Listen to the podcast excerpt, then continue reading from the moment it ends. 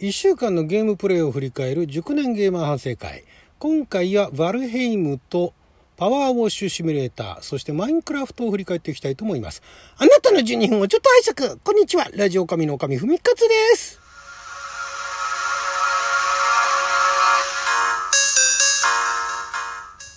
今日は2021年6月8日火曜日。六曜旋回先週でございます、えー今週はまあ今までやってたゲームを引き続き地道に進めているということでまずバルヘイムでございますね。バルヘイムがようやくですねその雪山のボスをあの本来であればルーンのね、えー石碑を見つけてルーン文字で書かれた石碑なんかを見つけてボスの位置を知ると。マップでねあここにいるんだっていうのをね知るっていうのが今までのパターンだったんですが今回先にもうボスの祭壇が先に見つかってなんだここにあるんだと。その近くにあるルーンの石のところに 行ってここにボスいますよというのが後で出てくるっていうそんな感じで見つけちゃいましてですね。で、まあ、今のところあのその近くで銀を採掘したんでそれを持って帰ってであと残り、えー全部であのドラゴンの卵を3つ捧げるんですけれどもそのうち1個が近くにあったんでとりあえず捧げといて残り2個ですね。残り2個が離れたところになるので銀を運んででそこで銀を溶かして銀の延べ棒にして銀細工銀細工とか銀の防具とかなんか強化をした後そこに置いてあるドラゴンの卵2個を持って帰ってきてで、これからそのドラゴンというか、まあ、あの雪山のボスのモデルっていうボスなんですけどもそのモデルと戦うと。いうところまで来ましたね。やっと。もう何百時間やってんだらまあ何百か大げさですけども。でも少なくとももう200時間以上はやってんですよ。もうほんとゆるゆるとやってて。まあ、ここのところちょっとあの間隔が空いてるんですけどね。前は毎晩のように地道にやってたんですがここのところちょっと間隔が空いてて。でまああのようやくこの雪山のボスを倒したらあ最後のボスですね。今のところ。今実装されてる、まあ、実はまだあの開発途中でゆくゆくはあまた新しいバイオームだとかボスが実装されてる実装される予定なんですが現段階で実装されてるのが、えー今度のそのドラゴンみたいなモデルというボスとその次の平地ですね。平地に行ってでまたあのいろいろとあの防具だとか武器だとかを強化してで、えー現時点での最終ボスに挑むととりあえずは現時点でのそのバルヘイムはあストーリーというかねストーリーっていうものもないですけれども、まあ、のボスは全部倒したというところになってで、まあ、そこまでやると今現時点では他にやることがないんで、まあ、探索してないところ探索したりだとか、まあ、まだあの敵のモンスターが、えー配備されていない新しいバイオームですね。バイオームだけいわゆるだからその大陸っていうかそういう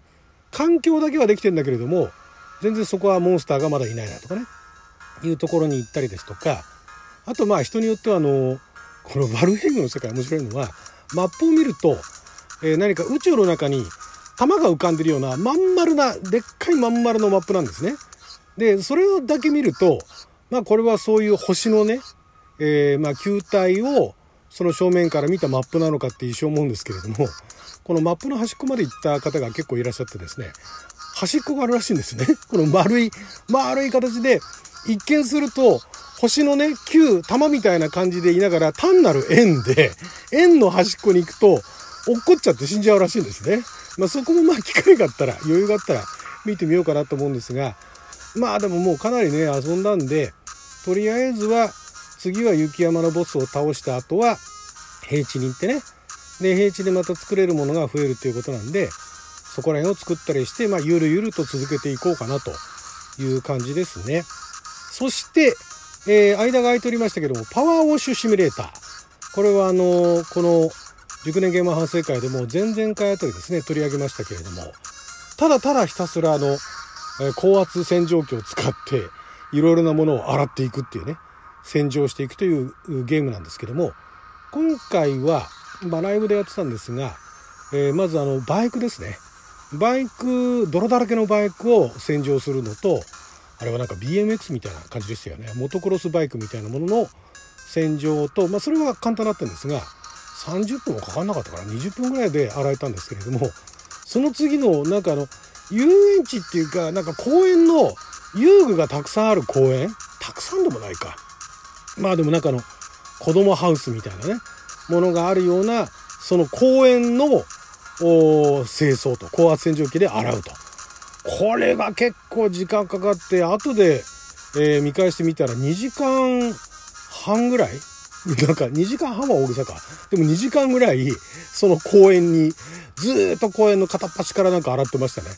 で、まあその時も、特にまあライブやりながらなんかコメントがあったわけではないんですが、ひたすらなんかダラッダラ、ダラダラ喋りながらね、なんかボーっとしながら洗っちゃうっていう。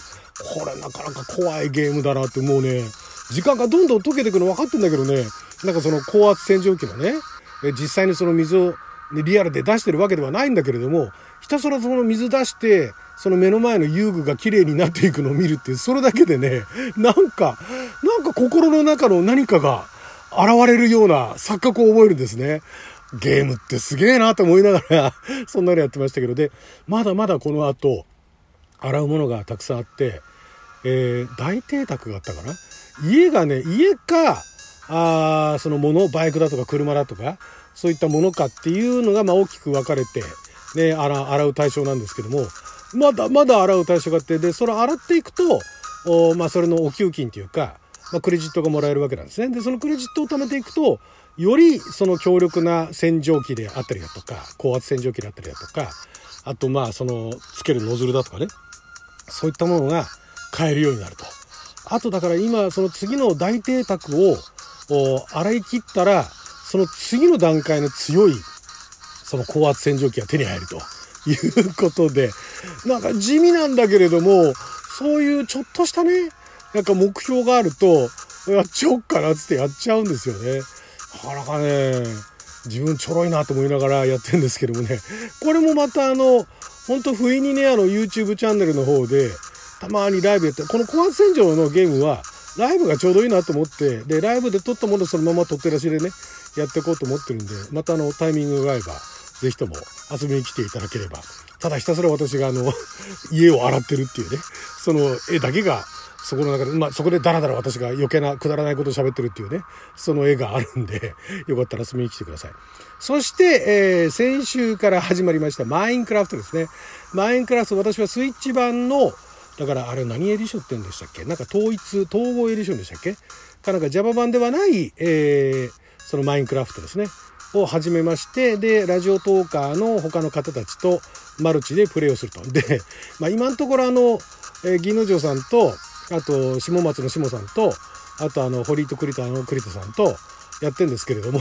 なんかね、4人で一緒に何かやるってことはめったにないんですよ。一緒の場にいることはあるんですよ。一緒の場にいることなんだけど、みんなバラッバラでね、なんかやってるって。まあ、あの、ボイスチャットかなんかでおしゃべりしたりすることはあるんですけども、一緒に喋ってても、それぞれみんな別々のことやったりとかして、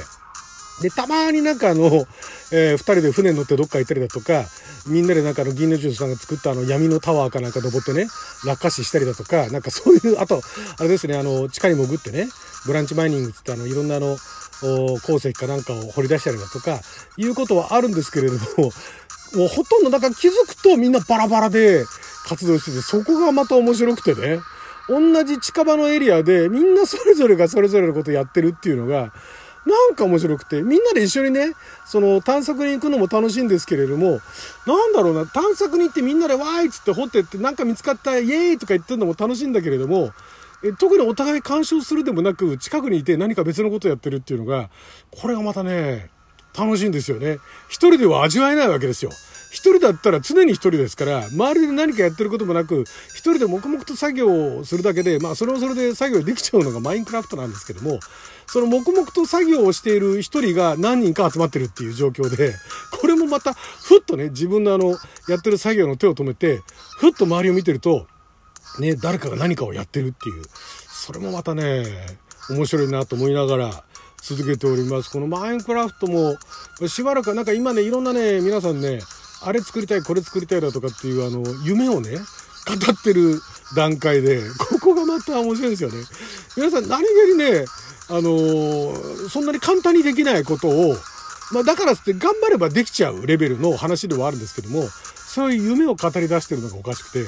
それ、確かにその、ある程度絵姿は想像できるし、それできたらすごい楽しいけれども、どれだけかかるかねっていうようなものが、片っ端から、その夢が語られてる。ただね、マインクラフトって怖いのが、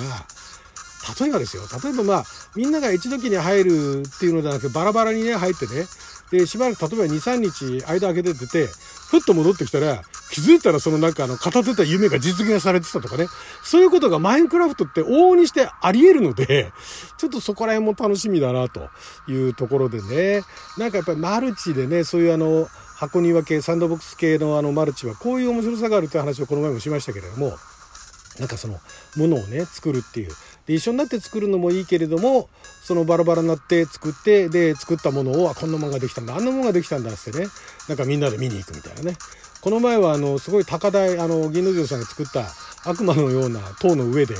ね、あの日が暮れて星空が見えてもうこれバーチャルですよ。バーチャルのしかもボクセルアートですからもう全然あのドットの荒い星空なんだけどそれでもなんかね